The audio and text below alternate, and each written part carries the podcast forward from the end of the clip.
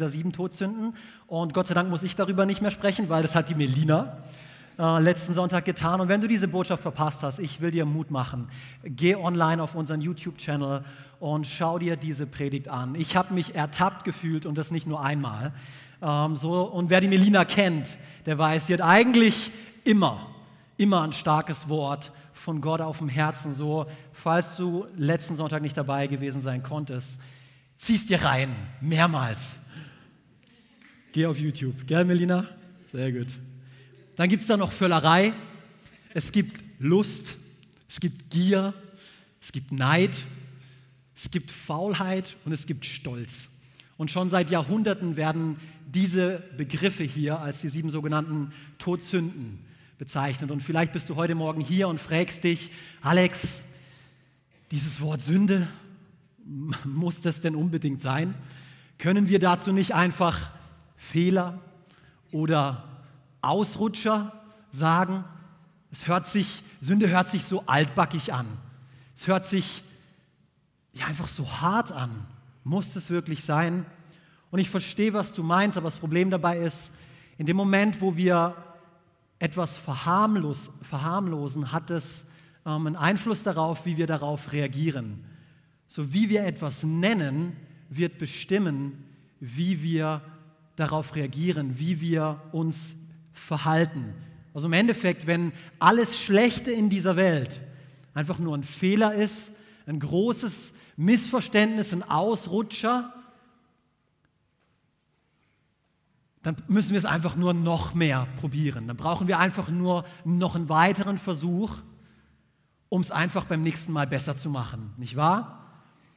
Und genau das probieren wir oftmals verzweifelt. Genau das probiert unsere Gesellschaft. Aber wir müssen uns nur einfach noch mehr anstrengen, die CO2-Werte zu senken. Dann retten wir diese Welt. Und wir tun und wir tun und wir tun. Aber wenn wir wirklich erkennen, dass das eigentliche Problem hier drin stattfindet und dass es Sünde ist, dann öffnen wir uns für die rettende Botschaft von Jesus Christus.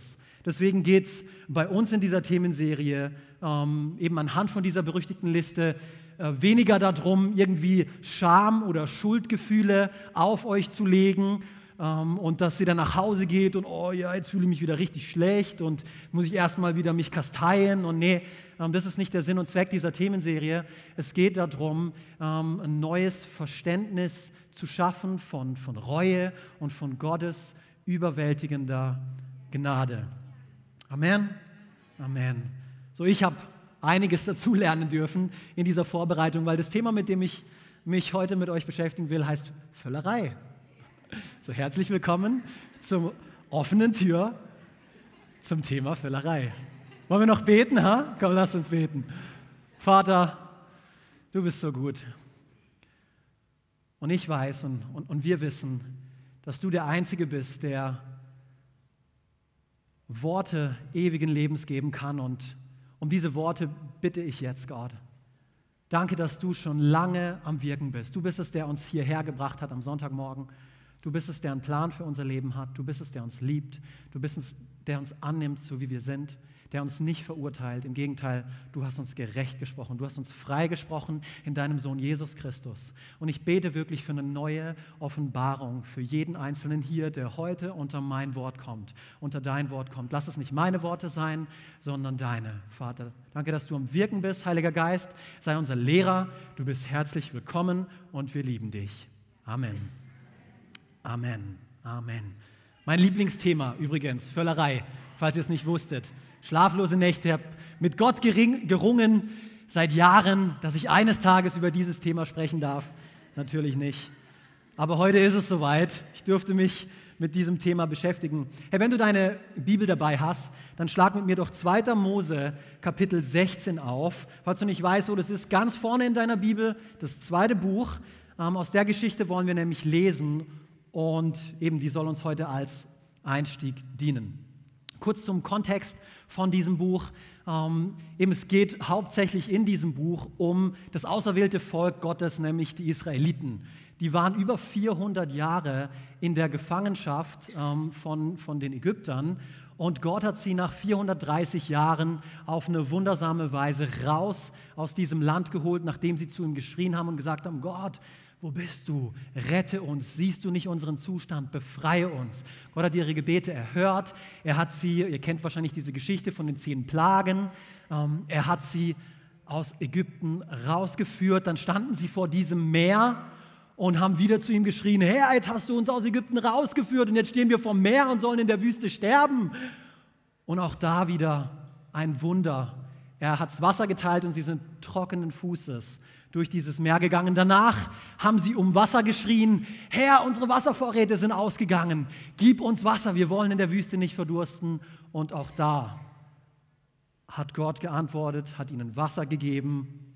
Und wahrscheinlich war das kurz vorher oder kurz nachdem ihre Essensvorräte ausgegangen sind, haben sie wieder zu Gott geschrien. Da steigen wir jetzt in dieser Geschichte aus. Und sie haben sich, ähm, übrigens, sie haben, wenn sie gemeckert haben, weißt, wisst ihr, bei wem sie sich eigentlich beschwert haben? Nicht bei Gott, sondern immer bei den religiösen Führern damals, nämlich bei Mose und Aaron. Ähm, sie sind immer dort zu Mose und Aaron gegangen, geh doch mal zu Gott und sag ihnen mal, wie blöd er ist, weil wir haben Hunger. Wir verhungern hier, so ungefähr. Ähm, so, sie haben das ganze Leid dieses Volkes getragen, haben es vor Gott gebracht. Ähm, und hier steigen wir in der Geschichte ein. 2. Mose 16, Völlerei der Titel für meine Botschaft heute. 2. Mose 16, Vers 3. Hätte der Herr uns doch getötet, als wir noch in Ägypten waren. Dort saßen wir vor vollen Fleischtöpfen und konnten uns an Brot satt essen. Aber ihr, hier geht's weiter, aber ihr, Mose, du und Aaron, Ihr habt uns herausgeführt, so als hätten sie sie gezwungen, als hätten sie nicht darum gebeten, dass sie endlich aus dieser Sklaverei rauskommen und in diese Wüste gebracht, damit die ganze Gemeinde verhungert. Hört ihr dieses Leid der Israeliten? Und Gott hat folgendermaßen darauf geantwortet. Da sprach der Herr zu Mose, ich werde für euch Brot vom Himmel regnen lassen. Die Israeliten sollen jeden Tag vors Lager gehen und so viel davon auflesen, wie sie für den jeweiligen Tag brauchen. Merkt euch das. Sie sollen so viel davon auflesen, wie sie für den jeweiligen Tag brauchen. Vers 5. Auf diese Weise will ich prüfen, ob sie meine Anweisungen befolgen oder nicht. Am sechsten Tag sollen sie das, was sie eingesammelt haben, zubereiten. Und es wird doppelt so viel sein wie an den anderen Tagen. Ist der Hammer, oder? Nicht wahr? Also ich weiß nicht, wie es dir geht, aber wenn Gott mir jeden Tag eine prall gefüllte Aldi-Tüte auf den Balkon stellen würde, das wäre cool. Ich weiß nicht, wie es bei euch so ist, in was für Läden ihr so einkaufen geht, aber wir wohnen an der Grenze in Neuenburg und da ist es manchmal crazy was es da an Zulauf hat. Selbst wenn du nur eine Kleinigkeit einkaufen gehst, da stehst du Ewigkeiten an der Schlange. Ähm, so, ich würde mich freuen darüber, Herr, du hörst es, gell? Ähm, wenn ab und zu mal eine Aldi-Tüte auf meinem Balkon stehen würde, ähm, prall gefüllt, oder? Und genauso ging es den Israeliten, die haben sich am Anfang darüber gefreut. Die waren begeistert darüber, dass jeden Tag Gott zu seinem Wort gestanden ist und er sie versorgt hat. Er gab ihnen dieses Brot, dieses, dieses Manna, ähm, wie, wie, wie, wie es heißt, ähm, vom Himmel herab. Er versorgte sie, er hat sich um sie gekümmert. Das hat nicht lange gedauert, wie das manchmal bei uns so ist. Ähm, und die Israeliten haben sich wieder angefangen zu beschweren ähm, darüber. Jetzt war es ähm, aber eine andere Beschwerde und wir lesen davon im 4. Mose Kapitel 11. 4. Mose 11, Verse 4 bis 6 unter dem Bund zusammengewürfelten Haufen von Fremden, die sich dem Volk Israel beim Auszug aus Ägypten angeschlossen hatten, brach ein unwiderstehliches Gelüst nach Fleisch aus. Und alle Veganer haben gesagt, ich wusste, Fleisch verführt zur Sünde, gell? Ihr wusstet es, deswegen seid ihr Veganer oder Vegetarier oder was auch immer. Die Israeliten ließen sich davon anstecken und fingen an zu jammern. Wenn uns doch nur jemand Fleisch verschaffen würde. Interessant ist, dass Gott ihnen nicht nur Brot verschafft hat, sondern abends haben sie auch immer Fleisch bekommen. Wenn ihr das nachlest, so hier geht es eigentlich viel mehr darum, hey, einmal Fleisch am Tag genügt nicht mehr. Einmal Fleisch am Tag ist nicht mehr genügend. Wie schön war es doch in Ägypten. Wie schön war es, 20 Stunden am Tag zu arbeiten, ausgepeitscht zu werden, nicht frei zu sein. Aber immerhin konnten wir da Fische essen und mussten nicht einmal dafür bezahlen. Wir hatten Gurken und Melonen, Lauch, Zwiebeln und Knoblauch. Halleluja. Knoblauch, jawohl. Aber hier gibt es Tag ein, Tage aus, nichts als Manna. Das bleibt einem ja allmählich im Hals stecken. Interessant, oder? Jetzt waren es plötzlich nicht mehr die vollen Fleischtöpfe, die sie vermisst haben. Jetzt haben sie auch noch Gurken und Melonen und Lauch und Zwiebeln, Knoblauch und Fisch gewollt. Es war nicht mehr genug. Und hier Gottes Antwort, bevor wir ins Thema für heute einsteigen. 4. Mose 11, Vers 31. Inzwischen hatte der Herr einen Sturm aufkommen lassen, der trieb riesige Scharen von Wachteln vom Meer heran. Er warf sie im Umkreis von einem Tagesmarsch rings um das Lager zur Erde. Die Tiere lagen fast einen Meter hoch. Und ich habe ein bisschen recherchiert, wie viele Tiere das gewesen sein müssen. Es waren ungefähr 20 bis 30 Kilometer Weg, wo Wachteln ein Meter hoch gelegen sind. Stell dir das mal vor. Was für ein Festmahl nach Fleisch. Gott hatte ihr Gelüst nach Fleisch buchstäblich beantwortet. Wagenladungen voll mit Wachteln. Manche von euch läuft jetzt gerade das Wasser im Mund zusammen. Ich, ich merke es, ich merke es. Wir lernen aus dieser Geschichte ein paar Tatsachen über Völlerei. Und das erste ist, Völlerei hat mit unserem Verlangen zu tun, mit unserem Appetit. Die Israeliten hatten eigentlich alles, was sie brauchten. Am Anfang waren sie begeistert darüber. Jeder, der viel gesammelt hat, lesen wir, hatte genug. Und jeder, der wenig gesammelt hatte, am Ende des Tages, sie hatten immer genug. Da war kein Mangel da. Aber sie hatten Lust nach mehr. Einmal Fleisch am Tag hat nicht mehr ausgereicht. Und auch wenn in diesem Kontext es jetzt vielleicht um Völlerei in Bezug auf Ernährung geht, ähm, ist Völlerei etwas, das viel tiefer geht viel weiter geht. Weil du bist jetzt heute vielleicht hier und sagst, ha, wäre ich zu Hause geblieben, Völlerei, habe kein Problem mit, mit, mit, mit, mit Essen, mit zu viel oder zu wenig oder wie auch immer. Ähm, das ist nicht mein Thema. Ich komme nächste Woche wieder. komme nächste Woche wieder, das ist ein spannendes Thema. Freue mich darauf, ähm, dass ich das nicht predigen muss. Ähm, aber Völlerei hat mit viel mehr zu tun, wie mit unserem Essen. Und vor allem in der modernen Gesellschaft, in der wir heute leben, hat Völlerei viele Gesichter. Ich nenne hier nur ein paar. Zum Beispiel unser ungezügeltes Verlangen nach den sozialen Medien, nach Facebook, Instagram, YouTube, WhatsApp, nach Computerspielen. Das kann in Völlerei ausarten, nach Glücksspielen. Kennt ihr den Begriff Workaholic, also aus dem Englischen? Arbeitstier oder arbeitssüchtig? Du kannst auch in deiner Arbeit, das kann auch zu Völlerei ausarten. Smartphone-Nutzung, Internetnutzung, Netflix. Ja, hier vorne lacht jemand. Kenny. Du weißt, was du nachher zu tun hast. Und vielleicht denkst du jetzt, Alex, ich weiß, worauf du hinaus willst, aber ich habe mein Leben schon im Griff. Kein Ding, dass du dir darüber Gedanken machst. Ich habe mein Leben im Griff. Ich habe weder ein Problem damit, zu viel zu arbeiten. Im Gegenteil, ich gehe eigentlich immer fünf Minuten früher, aber erzähl es niemandem. Keine Angst, über Faulheit sprechen wir noch. Du sitzt auch nicht zu viel vorm Fernseher, verbringst nicht zu viel Zeit an deinem Smartphone, im Internet. Du hast das alles ganz gut im Griff. Ähm, Glücksspiele, Computerspiele, das, das reizt dich nicht wirklich. Und als verheirateter Mann sagst du, das Einkaufen gehen überlasse ich sowieso meiner Frau. Also kann das ja auch nicht wirklich ein Problem sein, dass ich hier irgendwie kaufsüchtig oder so wäre. Aber auch hier, Völlerei geht tiefer und weiter. Was mich zu meinem zweiten Punkt führt, Völlerei hat mit unserer Vergnügungssucht zu tun. Mit unserer Vergnügungssucht zu tun. Und auch hier, es geht um viel mehr wie nur ums Essen, um den Genuss eben vom Essen. Oh, ich liebe Essen. Aber Völlerei hat viel mehr zu tun wie nur mit dem Essen. Hier geht es unter anderem um den Rausch von Adrenalin. Für die Adrenalin-Junkies ähm, unter uns, die gerne schnelle Autos fahren. Hier geht es um Begeisterung. Hier geht es um den Reiz nach Unterhaltung, nach Neu. Oh, das war krass, aber jetzt muss es noch krasser sein. Es geht um unsere Vergnügungssucht. Deswegen gibt es Stadtfeste, es gibt Jahrmärkte, ähm, es gibt Messen. Wir haben sogar ganze Parks errichtet, die wir Vergnügungspark nennen. Wir nennen die sogar so Vergnügungspark. Und wir können Stunden, ja sogar Tage in diesen Parks zubringen, um uns zu unterhalten, um uns zu vergnügen, wie zum Beispiel Europapark. Hey, und nichts gegen Europapark. Ich spüre schon, wie ich gerade einige verliere. Hey, sag nichts gegen Europapark.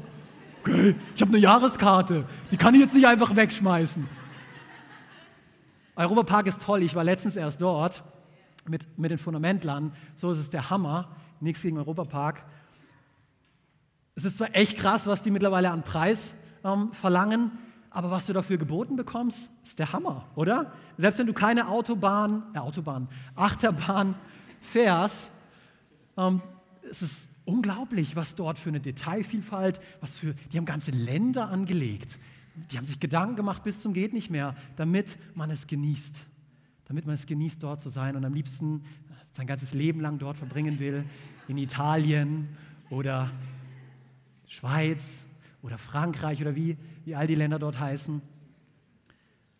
Ich will auch keine Werbung jetzt für Europapark machen, aber ich will eigentlich auf ein Beispiel hinaus, was mir dort aufgefallen ist. Ähm, ich bin zum ersten Mal Silverstar gefahren, das letzte Mal, als ich im Europapark war. Ja, danke, danke. Ja. Wer nicht weiß, was das ist, die schnellste Achterbahn des Europaparks. Also, ihr könnt ein bisschen mehr Beifall bringen. Danke. Nein, Quatsch, hört auf. Und ich kann euch sagen, das erste Mal fahren war absolut krass.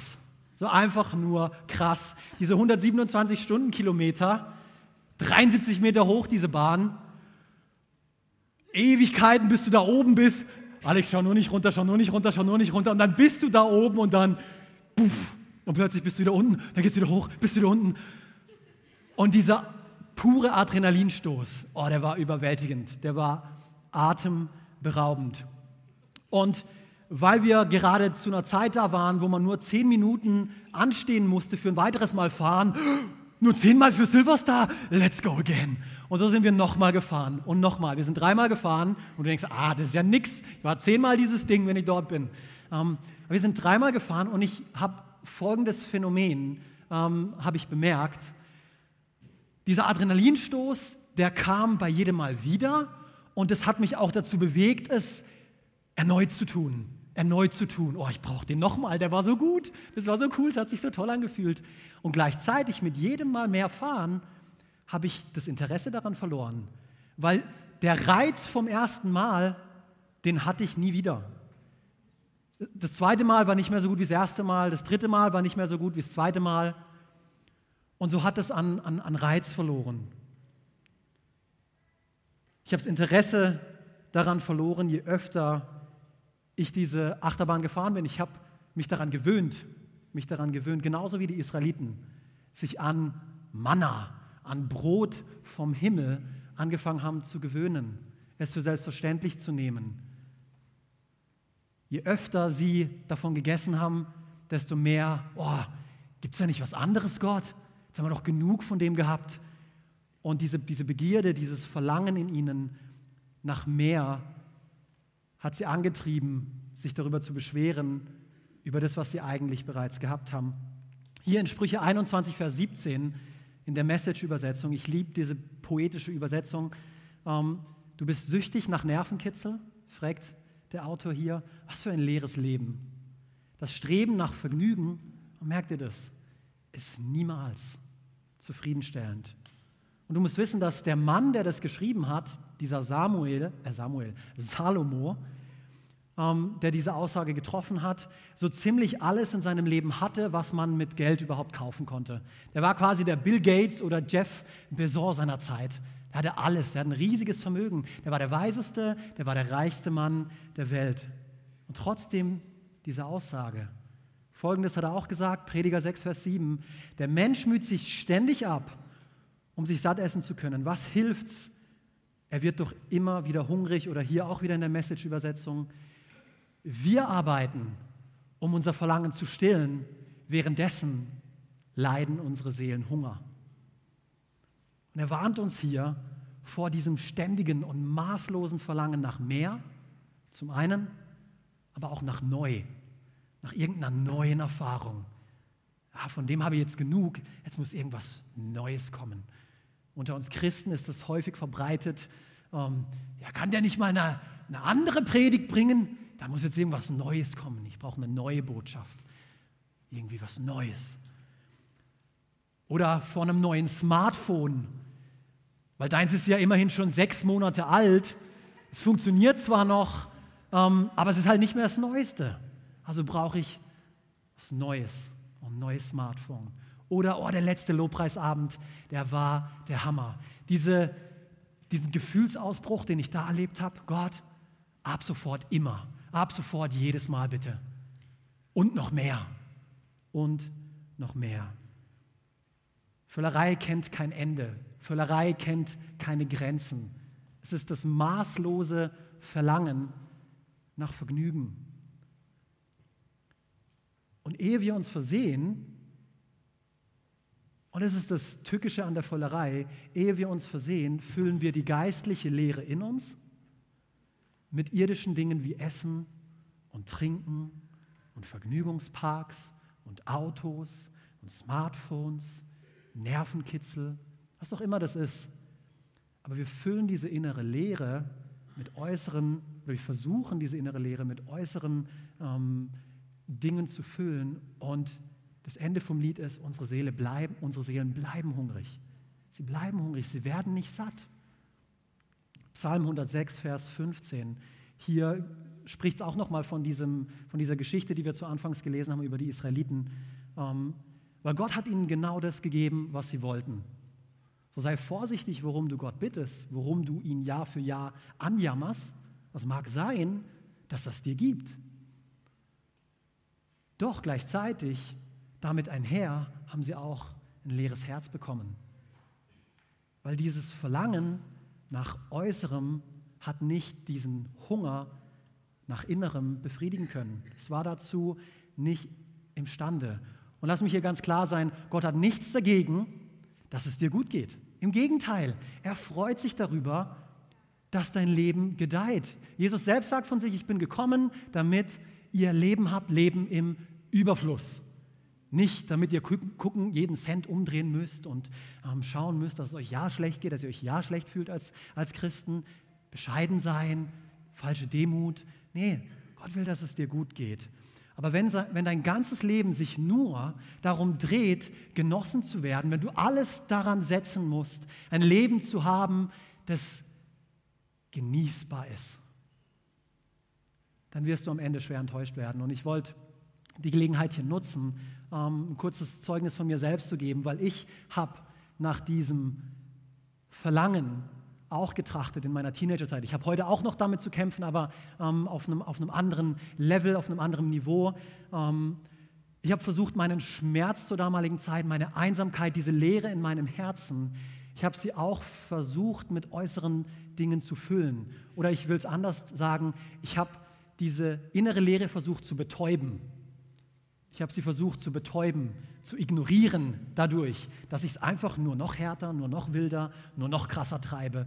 Und irgendwann finde ich schon etwas, was mein Verlangen, was meine Vergnügungssucht befriedigt. Irgendwann komme ich da drauf. Getreu nach dem Motto, Alex, du musst alles mal ausprobiert haben. Irgendwann wirst du schon gefunden haben. Das Problem war nur dabei, es ist nicht besser geworden, sondern schlimmer. Es ist immer schlimmer geworden. Diese Einsamkeit, dieser Schmerz wurde größer, nicht kleiner. Und diese Leere, wurde größer und nicht kleiner. Bis zu dem Moment, als ich vor genau zehn Jahren sind es jetzt, auf eine Sommerfreizeit, auf unsere Sommerfreizeit Camp 4 mitgegangen bin. Ähm, und dort ist dieser Bibelvers hier in Johannes 6, Vers 35, der ist lebendig geworden für mich. Weil Jesus sagt hier, ich bin das Brot des Lebens. Wer zu mir kommt, wird nie mehr hungrig sein. Und wer an mich glaubt, nie mehr Durst haben. Und das ist es, was dieser Jesus dort auf diesem Camp getan hat mit 100 Jugendlichen. Er hatte so viel Spaß, ich hatte so viel Vergnügen dort wie schon lange nicht mehr. Und dort gab es kein Alkohol, dort gab es keine Drogen. So, was war mit mir los? Wie habe ich das geschafft? Bis ich erkannt habe, hey, das war dieser Jesus. Das war dieser Jesus, dem ich dort begegnet bin. Und der hat diese Leere in meinem Herzen gefüllt. Und seither bin ich süchtig nach ihm, weil nichts vergleichbar ist mit seiner Nähe, mit seinem Brot, mit seinem Wasser, was er mir anzubieten hat. Und ihm sei alle Ehre dafür, dass er mir das, dass er mir das gezeigt hat. Und vielleicht bist du hier und du, du spürst diese innere Leere auch. Am Ende des Gottesdienstes will ich dir helfen, diesen Jesus kennenzulernen, so wie ich das einst ähm, getan habe. Doch zuvor wollen wir uns ein paar Fragen stellen. Ein paar Fragen zur Selbstanalyse. So, ihr dürft ehrlich sein, das ist Ziel dieser Themenserie. Gell? Wir wollen ehrlich mit uns selber sein, unseren Herzenszustand wirklich prüfen, denn Völlerei entstammt in unserem Herzen. Völlerei entspringt aus unserem Herzen. Ich werde die Fragen ziemlich schnell vorlesen. Sie werden zwar an der Leinwand sein. Wenn du schnell genug bist, kannst du sie abfotografieren. Ähm, aber wenn du es verpasst, dann hör dir die Predigt einfach nochmal online an. Okay? So, ich husch da einfach drüber, aber hör gut zu spüre ich das Bedürfnis nach einem Abenteuer. Esse ich auch, wenn ich bereits voll bin? Bin ich auf der Suche nach unterhaltsamem Zeitvertrieb? Wenn ich von etwas genug habe, ersetze ich es dann einfach mit etwas anderem, mit etwas Neuem, sei es im Job oder mit irgendwelchen Besitztümern, die ich so habe. Ist es mein Lebensziel, glücklich zu sein? Wie weit bin ich bereit zu gehen, um unangenehme Gefühle zu vermeiden. Sollen die Dinge genau so laufen, wie ich es will? Verachte ich die bloße Vorstellung vom Fasten? Entscheide ich mich jemals für etwas, das mir keinen Spaß bereitet? Ich weiß, tut weh, gell? Bin ich enttäuscht? Hier ist es still plötzlich. Bin ich enttäuscht, wenn ich während dem Lobpreis nichts fühle? Vernachlässige ich das Beten, wenn ich nichts Eindeutiges oder Aufregendes fühle? Noch ein paar. Oh, das hört bald auf. Vermeide ich es, mich mit schmerzhaften Problemen oder Erfahrungen in meinem Leben auszusetzen? Bin ich schnell gelangweilt? Gebe ich mehr Geld für alkoholische Getränke aus als für Gott, also für die Kirche oder für, für andere? Marco? Fällt es mir schwer, oder war es der Ruben? Okay, der Ruben war es. Fällt es mir schwer, eine Verpflichtung einzugehen? Und hier die beiden letzten Fragen, dann haben wir es. Denke ich, dass es ideal wäre, in einem ständigen Rauschzustand zu sein? Oder fällt es mir schwer, Dinge zu beenden, die ich begonnen habe?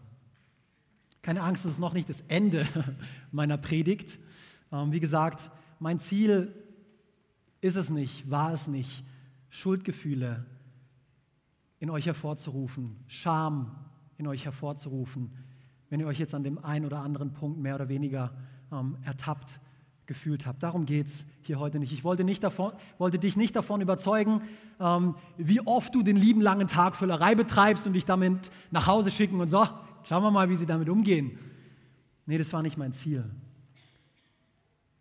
Mein Ziel war, wenn du dich, und ich glaube, wir alle haben uns in diesen Fragen wiedergefunden, wollt uns allen dabei helfen, nächste Schritte zu nehmen. Was nun?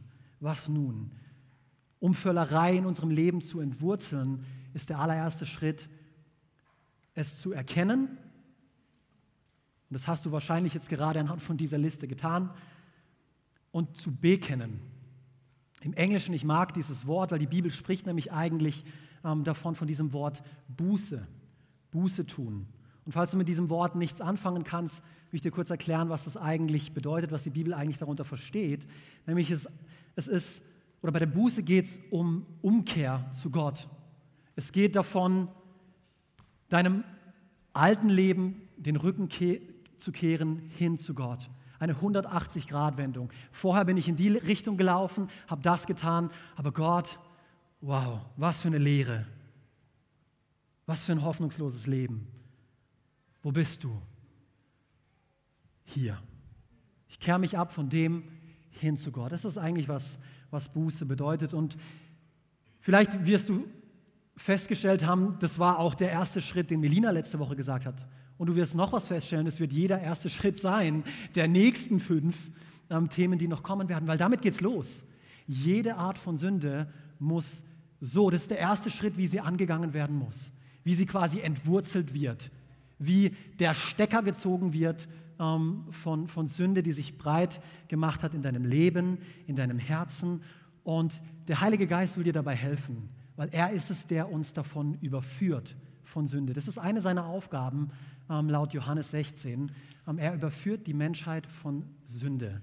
Und hiermit ist nicht gemeint, ähm, dass er eben ein schlechtes Gewissen auf dich legt, gar nicht. Aber gleichzeitig ignoriert er es nicht, gleichzeitig redet er es auch nicht schön. Er, er offenbart es, er deckt es auf, er bringt Licht ins Dunkle, aber dann, dann hilft er dir. Dann hilft er dir daraus und sagt, hey, Alex, komm, mit meiner Hilfe, mit meiner Hilfe schaffen wir das. Gemeinsam schaffen wir das. So nachdem du diesen, diesen Stecker also quasi gezogen hast, ähm, der Macht der Sünde in deinem Leben, dieser zweite Schritt hier. Gebe euch nur zwei Schritte ähm, mit nach Hause zu diesem Thema, weil es sind ähm, taffe Schritte. Vor allem dieser zweite Schritt, da schlucken jetzt einige. Entwickle einen Lebensstil des Fastens. Hier, hier sehen wir neue Samen in unser Herz. Hier kultivieren wir ähm, gute Dinge in unserem Leben. Und wenn die Bibel vom Fasten spricht, ähm, dann wird zwar oft ähm, auch im Kontext von Ernährung ähm, Bezug genommen, aber das hat ähm, eben entweder stellenweise verzichtet man auf etwas oder man verzichtet ganz auf Nahrung für eine bestimmte Zeit. Aber genauso wie bei Völlerei ähm, geht Fasten viel weiter und tiefer. Es hat eine viel ähm, eben viel wichtigere Bedeutung ähm, für Gott, wie nur einfach auf bloßes Essen ähm, zu verzichten. Fasten ist nicht Gottes Diätplan. Okay, so falls du mitschreibst, schreibst es auf. Fasten ist nicht Gottes Diätplan. Das ist vielleicht ein positiver Nebeneffekt, dass deine überflüssigen äh, Pfunde purzeln, aber das ist eigentlich nicht, warum, ähm, es sollte nicht deine Motivation sein fürs Fasten. Beim Fasten geht es vielmehr darum, mit Gottes Plan für dein Leben wieder in Einklang zu kommen. Wir nähern uns Gott wieder an und seinem Willen, sein Plan für unser Leben. Deswegen fasten wir. Paulus schreibt hier in 1. Korinther 9, Verse 26 bis 27, ich weiß genau, wofür ich mich mit aller Kraft einsetze. Weißt du das auch? Weißt du auch, wofür du mit aller Kraft kämpfst? Ich laufe und habe das Ziel klar vor Augen. Wenn ich kämpfe, geht mein Schlag nicht ins Leere. Ich liebe dieses Bild, was er hier verwendet, von einem Boxer. Äh, Vers 27, ich gebe alles für diesen Sieg und hole das Letzte aus meinem Körper heraus. Er muss sich meinem Willen fügen. Oder eine andere Übersetzung sagt es folgendermaßen, mit der eisernen Disziplin eines Athleten bezwinge ich meinen Körper, damit er mir gehorcht. So Fasten ist eines dieser Hilfsmittel, wie wir das ganz praktisch tun, wovon Paulus hier spricht. Wir bezwingen unseren Körper, wir machen ihn uns gehorsam, unser, unser, unser Fleisch, wie es die Bibel ähm, auch nennt. Gut, so viel zur Theorie, zum Fasten, gell? Weil so schön sich das auch anhören mag in der Theorie, Fasten und vielleicht stimmst du dem auch zu ähm, in Gedanken und sagst, ja, Fasten ist eine tolle Sache, ähm, aber nicht für mich. ähm, ich, ich bin voll bei dir, weil ähm, ich liebe nämlich auch Essen, habe ich vorher schon gesagt. Und es beißt sich irgendwo mit dem Fasten, gell? Weil da verzichtet man ja oder kann man unter anderem auch aufs Essen verzichten. Ich liebe Rührei mit Speck, ich liebe Pancakes mit Nutella. Ähm, ich liebe Croissants mit Nutella. Oh, Nutella. Ähm, wir haben jetzt ein Kiloglas Nutella zu Hause. Ähm, ich rühre es zwar momentan gerade nicht an, aber es steht immerhin im Schrank für den Moment, wo ich mein Fasten breche. Oh, Nutella. Ich liebe Dönerpizza mit Sucuk. True Story mit extra Sucuk. Meine Frau mag das gar nicht, aber ich finde es toll. Chinesisch, mexikanisch, Oh, was liebe ich nicht? Salat liebe ich manchmal, aber ich liebe Essen. Tomaten, ja, Clarissa hat recht, ich mag keine rohen Tomaten. Ähm, aber ansonsten Essen, oh, das ist der Hammer. Und ich kann mich noch genau an, den, an das erste Mal erinnern, wo ich darauf verzichtet habe, auf all das, was ich so liebe, auf das Essen. Und ich glaube, es war ungefähr eine Woche vor Jahren ähm, bei, einer, ähm, bei unserer Gebets- und Fastenzeit im Januar. Ich glaube, es war eine Woche. Und wisst ihr was? Mein Resümee war, es war schrecklich. Ich hatte die ganze Zeit Hunger nach allem Essbaren. Ich habe schlecht geschlafen, weil mir die ganze Zeit kalt war. Ich konnte nicht schlafen. Und ich hatte sogar eines Nachts eine Mini-Angstattacke. Ohne Spaß. Ich bin aufgewacht und hatte Angst wie noch nie. Ich war, Alex, was machst du überhaupt hier für einen Quatsch? Warum verzichtest du ähm, auf all das? Und genau das denkst du dir jetzt wahrscheinlich auch. Ja, du bist ja ein Idiot. Ich hätte nach drei Tagen schon wieder aufgehört, wenn ich das gemerkt habe. Aber weißt du, was auch passiert ist? Und was seitdem jedes Mal wieder passiert und sich verstärkt, je öfter ich das tue, je öfter ich faste und meinem Körper eigentlich sage, hey, ich habe die Kontrolle und nicht du. Ich sage, wo es lang geht und nicht du. Mein, mein, mein Verlangen oder meine Kontrolle über meinen Körper kehrt wieder zurück. Sie kehrt wieder zurück. Matthäus 4, Vers 4. Jesus sagt es hier, der Mensch lebt nicht vom Brot allein, sondern von einem jeden Wort, das aus dem Munde Gottes hervorgeht. Mit anderen Worten, du brauchst viel mehr als nur Brot, um deine physischen Bedürfnisse zu stillen. Du bist Geist, du bist Seele. Und du brauchst einen Retter, der sich um das Problem deines Geistes und deine Seele kümmert. Weil ansonsten all diese äußeren Umstände und Einflüsse, mit denen du versuchst, dieses überirdische Loch in dir zu füllen, es wird dir nicht gelingen und du wirst am Ende frustrierend dastehen. Und Jesus genau zu diesem Moment, als der Teufel ihn versucht hat und als er diese ähm, Versuchung mit dieser Frage beantwortet hat, hatte er 40 Tage und 40 Nächte lang gefastet, auf Brot und Wasser verzichtet. Ähm, und ich glaube, gerade zu diesem Zeitpunkt, es war wahrscheinlich einer der verwundbarsten Momente Jesus. Da hatte er ein Verlangen nach Essen wie kein Tag zuvor. 40 Tage ohne Essen. Und er hätte zu diesen Steinen sagen können, hey, werde zu Brot, ich habe Hunger, ich will diesem Verlangen endlich nachgeben. 40 Tage reicht ja wohl endlich. Aber er hat es nicht getan, er hat Kontrolle über seinen Körper genommen. Und das ist es, was wir beim Fasten tun. Wer kontrolliert dein Verlangen? Heute Morgen. Oder lässt du dich von deinem Verlangen kontrollieren? Das Fasten erinnert uns daran, was uns am Leben hält und es deckt gleichzeitig auf, was uns kontrolliert. Ich will dir Mut machen, probier es aus. Probier es aus. Die Versuchung wird kommen, auf halbem Weg aufzuhören, aber du wirst auch nie unter den, Beluss, unter den Genuss der Belohnung kommen nämlich endlich wieder Herr über deinen Körper zu werden, dich nicht mehr all deinen Begierden und Leidenschaften und Vergnügungen nachzugeben, dessen Ende immer dasselbe ist, nämlich Leere, Sinnlosigkeit, Hoffnungslosigkeit, das Ende von allem Irdischen. Nichts Verkehrtes an dem Irdischen, aber diese Leere kannst du damit, kannst du damit nicht füllen. Und mit folgendem Vers hier enden. 1. Petrus 4, Verse 1 bis 2. Weil Christus als Mensch gelitten hat, sollt ihr euch dieselbe Haltung wie er zu eigen machen. So denken, so handeln wie er. Wer nämlich körperlich leiden musste, weil er zu Christus gehört, über den verliert die Sünde ihre Macht. Huh. Interessant. Wenn du dich in einem Leben verheddert siehst, wo die Sünde nur so wuchert und sprießt und wächst, probier es aus. Probier, diese, probier diese Schritte aus. Erkenne, bekenne. Und nachdem du erkannt hast, nachdem du bekannt hast, probier aus, auf, auf Dinge zu verzichten, die Übermaß angenommen haben in deinem Leben. Es muss nicht das Essen sein, es kann dein Smartphone sein, es kann der Europapark sein. Ja, vielleicht sagt Gott tatsächlich zu dir, du hast dieses Jahr nicht mehr einen Europapark, weil du süchtig bist nach Adrenalin. Weiß nicht, was es ist. Aber ich weiß, dass der Heilige Geist jetzt gerade am Wirken ist. In unseren, in deinem, in meinem Herz. In der Vorbereitung, ich bin so oft ertappt worden, so oft gedacht, uh, ja Herr, wie soll ich von diesem Thema hier reden, wenn ich selber noch so viele Probleme habe damit. Ich hätte nie gedacht, dass das alles Völlerei ist, ähm, aber ich ja, muss es eingestehen, es ist wirklich so.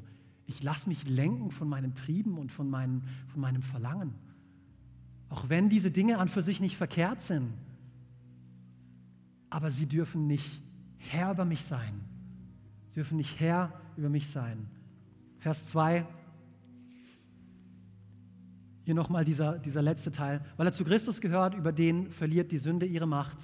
Er wird sich, solange er noch auf der Erde lebt, nicht mehr von menschlichen Leidenschaften, sondern von Gottes Willen leiten lassen. Bist du bereit, deine Bedürfnisse, dein Verlangen nach Vergnügen, nach mehr, nach neu aufzugeben, hinten anzustellen, die Kontrolle abzugeben, dich von Gottes Willen leiten zu lassen? Diese Selbstaufgabe ist das größte Geschenk, was du Gott machen kannst und was du jemand anderem machen kannst. Wenn du sagst, hey, nicht mein Wille, sondern deiner Herr. Nicht was ich will, was du willst. Oh ja, ich habe Hunger. Oh ja, ich habe ein Verlangen nach mehr. Ich habe ein Verlangen nach neu. Aber Herr, du gibst uns unser tägliches Brot heute. Und es genügt mir. Alles, was ich brauche, kommt von dir. Und deswegen komme ich vor dich und gebe mich dir hin. Gebe mich dir hin. Vater, nicht mein Wille, sondern dein Wille. Jesus war ebenfalls bereit, das zu tun, als er ans Kreuz ging. Er war bereit, seinen Willen an den Nagel zu hängen. Er hat sich nicht danach gefühlt, ans Kreuz zu gehen. Ich lese gerade einen Roman und der verdeutlicht diese Brutalität dieses Kreuzestod, was die Römer damals erfunden haben, ähm, auf eine abscheuliche Art und Weise. Und dieser Jesus war bereit, diesen Tod stellvertretend für dich und für mich in Kauf zu nehmen. Er hat sich nicht danach gefühlt, aber er tat den Willen des Vaters, weil er wusste, dass er dadurch dein und mein Leben retten würde weil er wusste, dass er dadurch diese innere Leere ein für allemal füllen wird, wenn du das auch annimmst. Und da will ich dir jetzt die Gelegenheit geben, am Ende dieses Gottesdienstes, so wenn du dich wohlfühlst damit, ähm, schließ, mir, schließ mit mir die Augen. Wenn du diesen, diese Leere in deinem Herzen spürst, wenn du dich ertappt gefühlt hast, überführt von Sünde, dann ignoriere es nicht länger.